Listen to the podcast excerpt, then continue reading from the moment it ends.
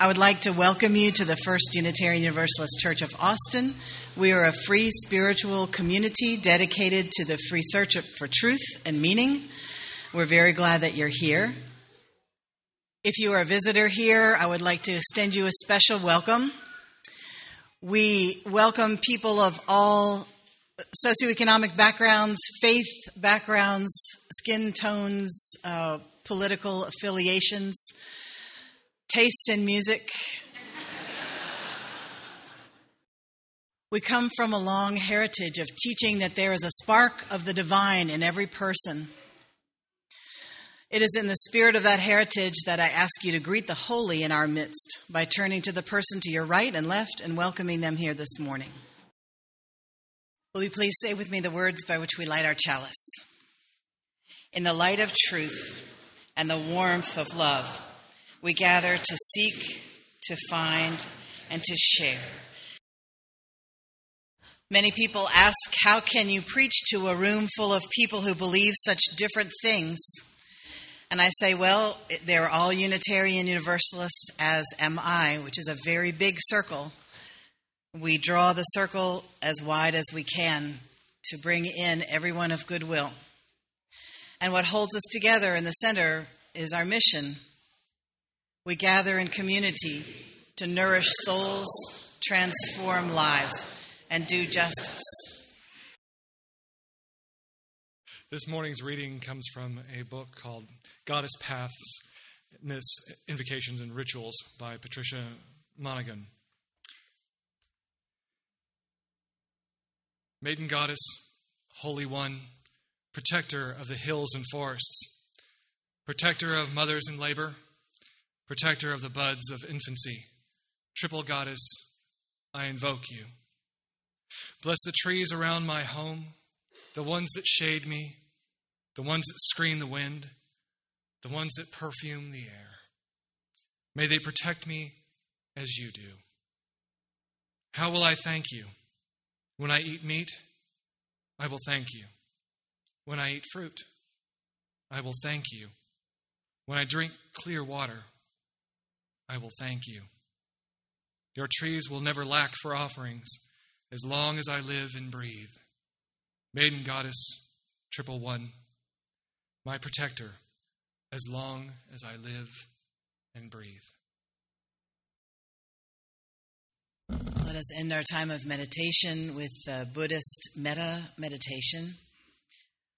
The first time through, we'll say this for ourselves. I'll say a line and you say it after me if you choose to. May I be free from danger. May I be mentally happy. May I be physically happy. May I have ease of well being. The second time, we say this for someone we love.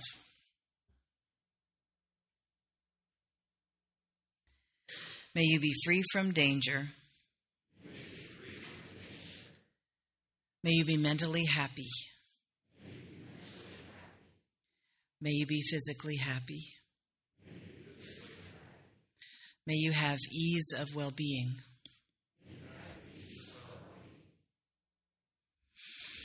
The third time, as a spiritual stretch, we say this for somebody against whom we have a resentment.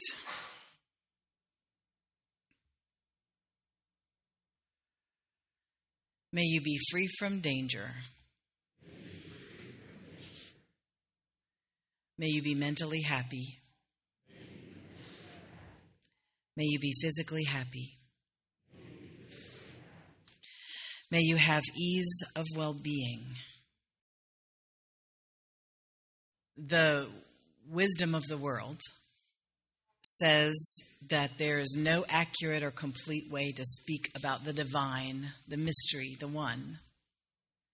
Lao Tse says the Tao that can be named is not the Tao.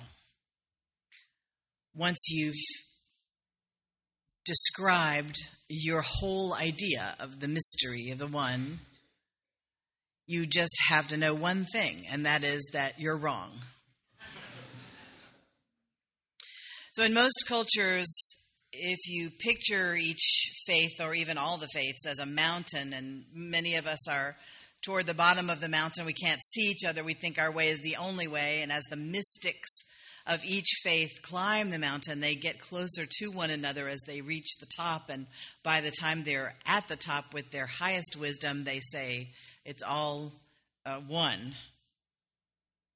But the people who are not at the top of the mountain all describe elements of the mystery or elements of the one with different descriptors. And so there's um, the king of all the gods, and then there's the king's wife, and then there's the king's mother. So who's in charge? And then there's the thunder god, and then there's the god that dwells by the sacred spring.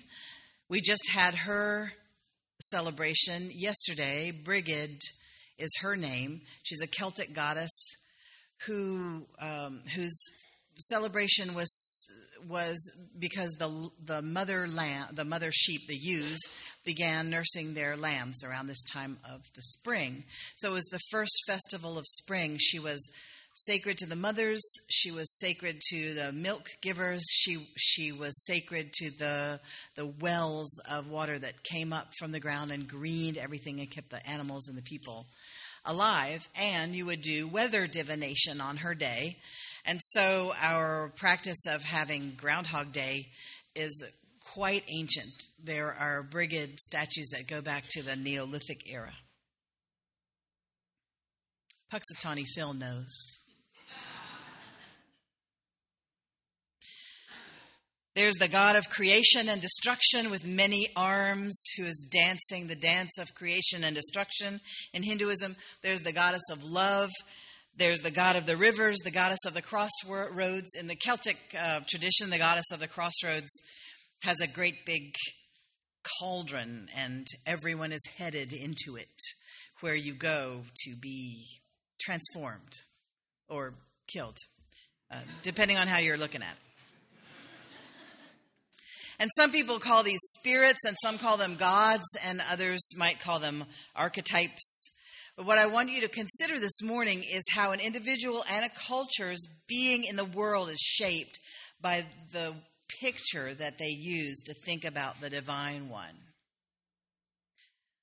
If you have a picture that you're working with, your behavior can be shaped by that, your sense of yourself, uh, country's governance, laws, uh, festivals, and the paradigms with which you understand uh, humans' relationship to the divine and humans' relationship with one another and to the animals and to the creation. And you understand differently uh, what's important and what's expected. The view that most people in the U.S. grow up with is a view of a, of a concept of God as a male God. He's got masculine qualities.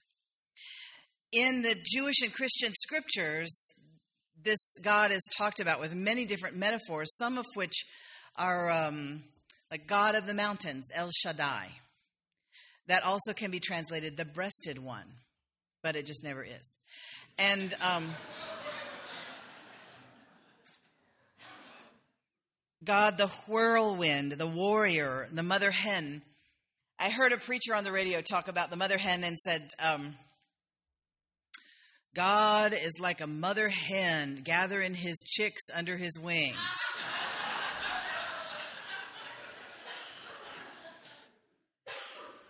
I think he did not grow up on a farm.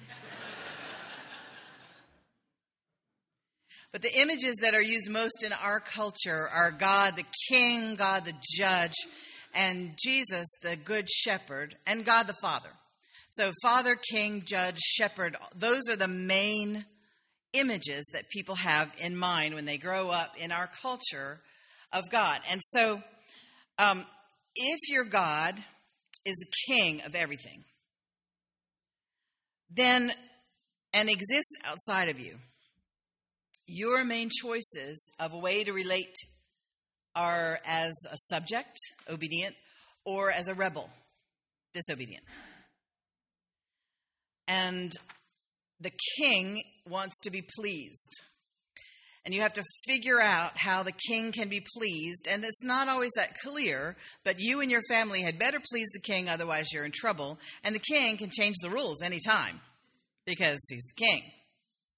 And so you keep the king happy. Now, I've noticed this, and I don't know if I'm right or not, but as a theologian, I would venture to say the God that you deal with outside of you also lives inside of you. And when I say deal with, I mean not believe in, because believing in the God is one way of dealing with him or her or it or them. Not believing is another way. So if you relate to this particular picture of God, either because that's the one you believe in or that's the one you don't believe in, and hold in your mind as that's the one I don't believe in, then you hold it inside. And if the king is inside you, then there is an element in you and your personality that is uh, that feels that if you are at your best self, you are most godlike when you are kingly and when you have everything under control and when people are pleasing you and when you make it clear what to do to please you and when you make consequences come down when you're not pleased. If your God is a judge, you got a different situation.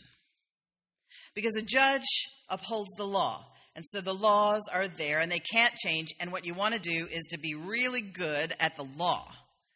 So if God is outside you and God is a judge, then your whole situation is that you're being evaluated. And there are um, arguments that you can make, there are appeals reasons, excuses.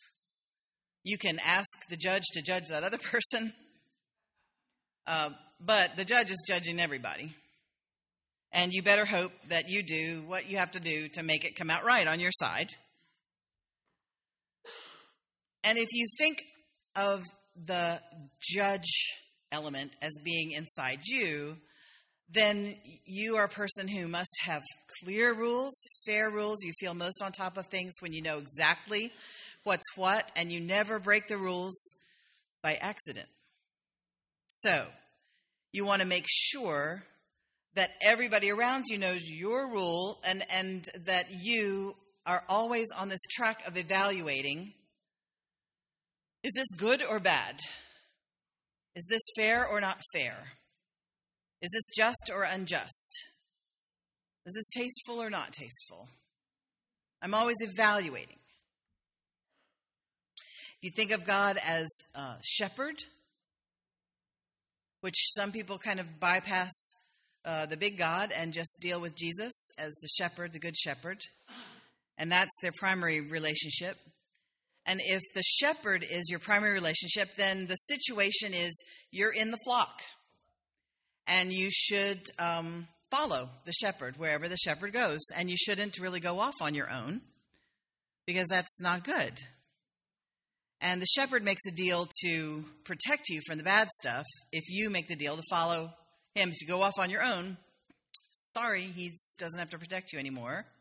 Or if you go off on your own, he comes and gets you and brings you back. And so your choice is to be either the good sheep or the little lost lamb out in the wilderness in danger. And so that shapes how you feel about your life. Am I with the flock or am I lost? Am I following all right? Am I not following? Should I think my own thoughts? I don't know because that might be dangerous. If God is your father, then you have all that stuff about your regular father um, glommed onto God. And so for some people, it means God is this very distant, lordly figure, and for some people, it means it's he's a little too close and violent or upset, or for some, it just means that he's oh he loves you, but he's just kind of disappointed.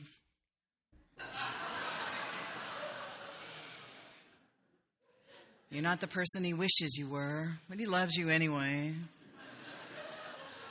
And for some, it's a very uh, comfortable, confident um, father who loves you and protects you and teaches you and disciplines you when you're wrong.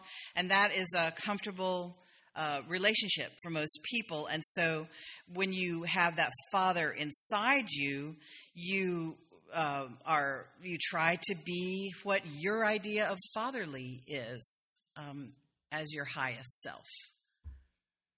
You see what I'm saying? It, there are different situations depending on your picture. Now, um, the poet in our congregation with the yellow beret, Mr. Barry, bought uh, one of the auction items at our Equinox auction, and the auction item was you may invite the minister to preach about whatever topic you would like to invite her to preach about. And his topic was God the Huntress. So um, he is not able to be here today, but we're giving him the videotape. So there's the camera. Everybody turn around and say, Hi, Mr. Barry. now he'll feel more like he was with us. God the Huntress. Okay, well. I remember being in seminary at Princeton and learning feminist theology, not from the teachers, but from the other students. They weren't actually teaching it yet. I think they do now. But it was really just getting started. And so all of the seminarians were talking to each other about um, how would a female God feel differently to you? What would what would be different about um, a queen instead of a king, or a judge, a female judge? And we looked up the story of Deborah in the Jewish scriptures. Deborah was the female judge, and she led her troops into battle, and she was fair and um, deliberate, and she was a good judge over the people. We we held her up as a as a model, and um, how would a female shepherd be? How would a mother God? A mother God was very different from a father God. I remember um, teaching women in religion at a college in South Carolina. It was one of those January term courses that are six weeks long. We call them kamikaze courses. I'm sure you do too. And um, anyway, I said to my students, just for this six weeks to balance out, oh, I don't know, uh, 3,000 years of uh, the other way, we're going to call. We're going to call God mother and she and her uh, in our class discussions and in your papers. Woo! I think ballistic is the word.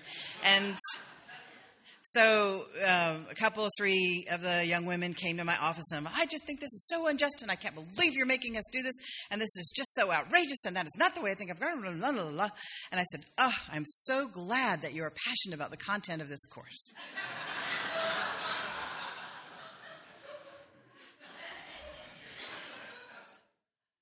One young woman said, um, I'm all right with it, but you know, uh, I was with my parents at a restaurant and uh, I was telling my mom and daddy about what your assignment was, and that we had to talk about God as she and her, and uh, and really I'm all right with it. But my mom and daddy, they were a little bit. They had questions, but they were all right by the end. But there was this waitress, and she kept. Um,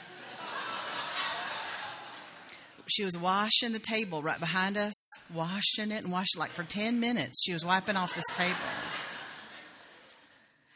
And when my daddy got up to pay, we all got up and I was getting my pocketbook. And uh, she said to me, Honey, if you keep up with this, you're going to go straight to hell. I said, Well, she was mistaken. Don't worry about it.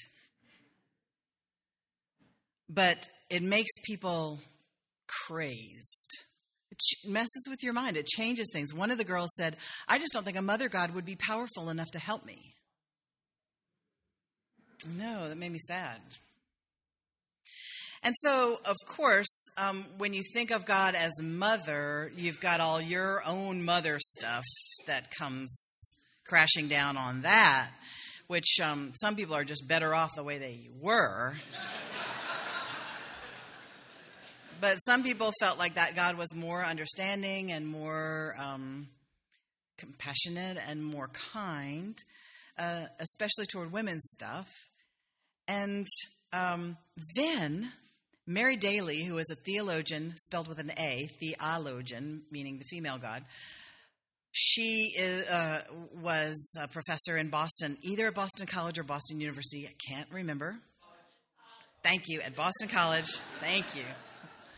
She was at Boston College, uh, and she was always getting into trouble there. And we were always reading her stuff because she was so out there. I mean, how any thought you had seemed really safe and tame compared to Mary Daly. And Mary Daly was writing to us, and she was saying, not writing to us, but she was writing her books, which felt like they were to us.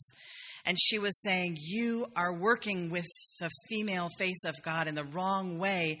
God, the female, is not Yahweh in drag.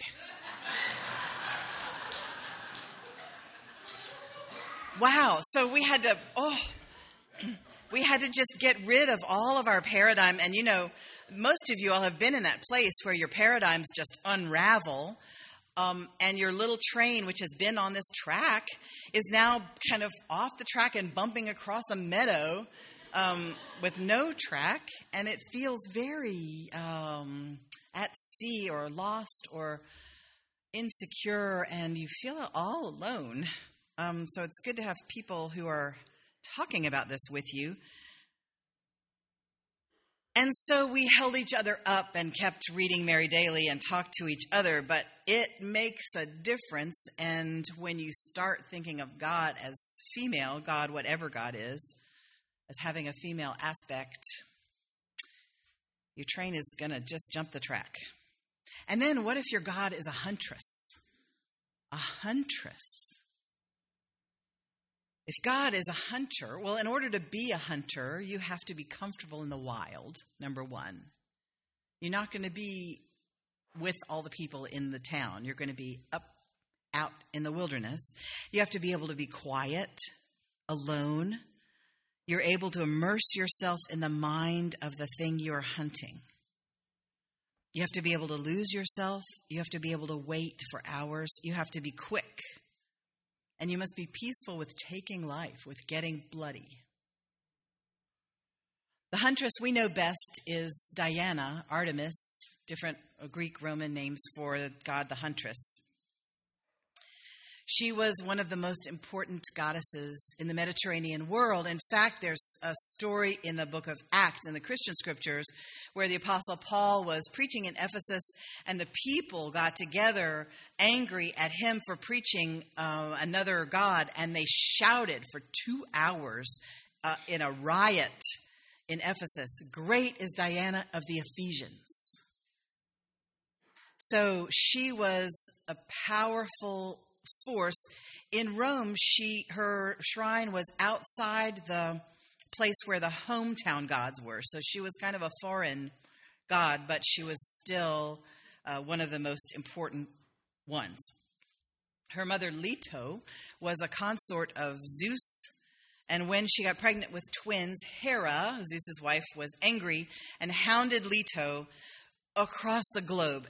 and when she was in labor, she was in pain, and there was no place on earth or sea that Hera would allow her to have her baby. So she had to travel. There was no place to have the child. Does that sound familiar? So finally, she found a bit of uh, swampy, unstable land that decided to firm itself up for her. And surrounded by swans, she gave birth to Artemis, who then who was born with no pain, and then turned around and helped her mother deliver Apollo, her twin, with whom her mother was in labor nine days. So Diana Artemis was sacred to women who were in childbirth because she could either help you during a hard labor or make your labor easy, as hers had been. And she's always portrayed as a young woman, a virgin, which in the ancient world means she belonged to herself rather than to her dad or to a man. She belonged to herself. The woods were sacred to her, and if you disturbed her woods, it was at your own peril. The animals were sacred to her, especially the deer. Some stories have her traveling with a pack of dogs, and others have her traveling with a pack of maidens. Um, she is not sweet. If you have the huntress either outside or inside you, she does not love you and want you to do right. She's not evaluating you or judging you. She's not motherly at all. You're either with her in her pack, or she's protecting you, or you're the prey.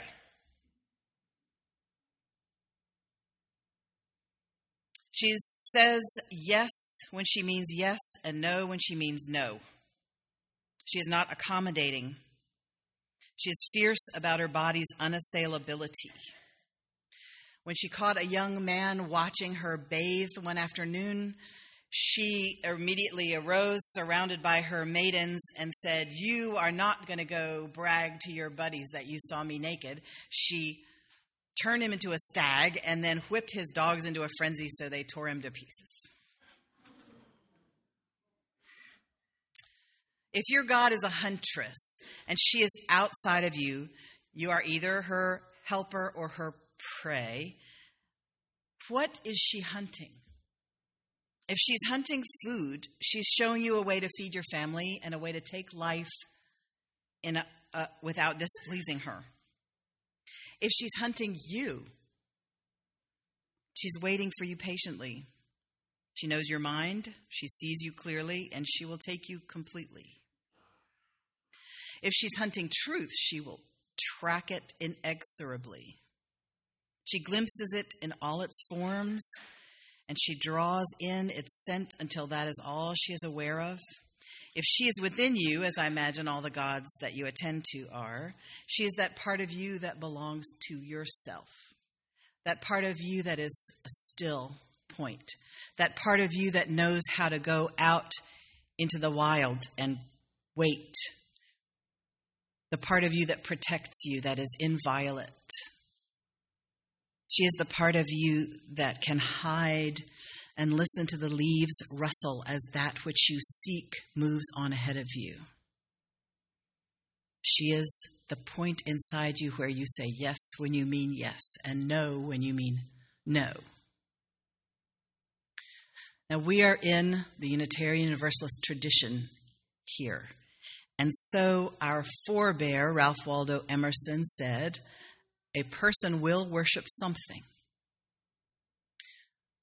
I ask you to think about what it is you worship and what picture of it you have. What is it you steer by? What is it that is most important to you? And how is it shaping your behavior? How is it shaping your expectations? How is it shaping your sense of who you are in the world? And as a Unitarian Universalist, you are allowed to try on different pictures of the spirit within you and the spirit without. It's okay. Nobody's going to hurt you for doing it. So, to some degree, you have a choice in what you believe and how you believe it. It's it's instructive about yourself and about the world to change it sometimes in your mind. And if Diana the Huntress is the one you choose to invite for a while, happy hunting. We extinguish this flame, but not the light of truth, the warmth of community, or the fire of commitment. These we hold in our hearts until we are together again. We come to this place in order to be nourished and transformed we come to have more open hearts, deeper souls, more alive minds. We come to see one another's faces. We come to be challenged. And we come to be comforted. May we do this for one another. May we support this place where this happens. May we let the music wash over us and through us.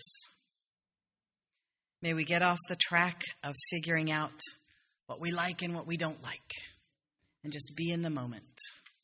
May it be so.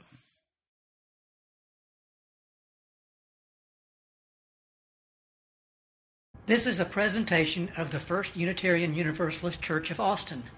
For more information, visit our website at www austinuu.org.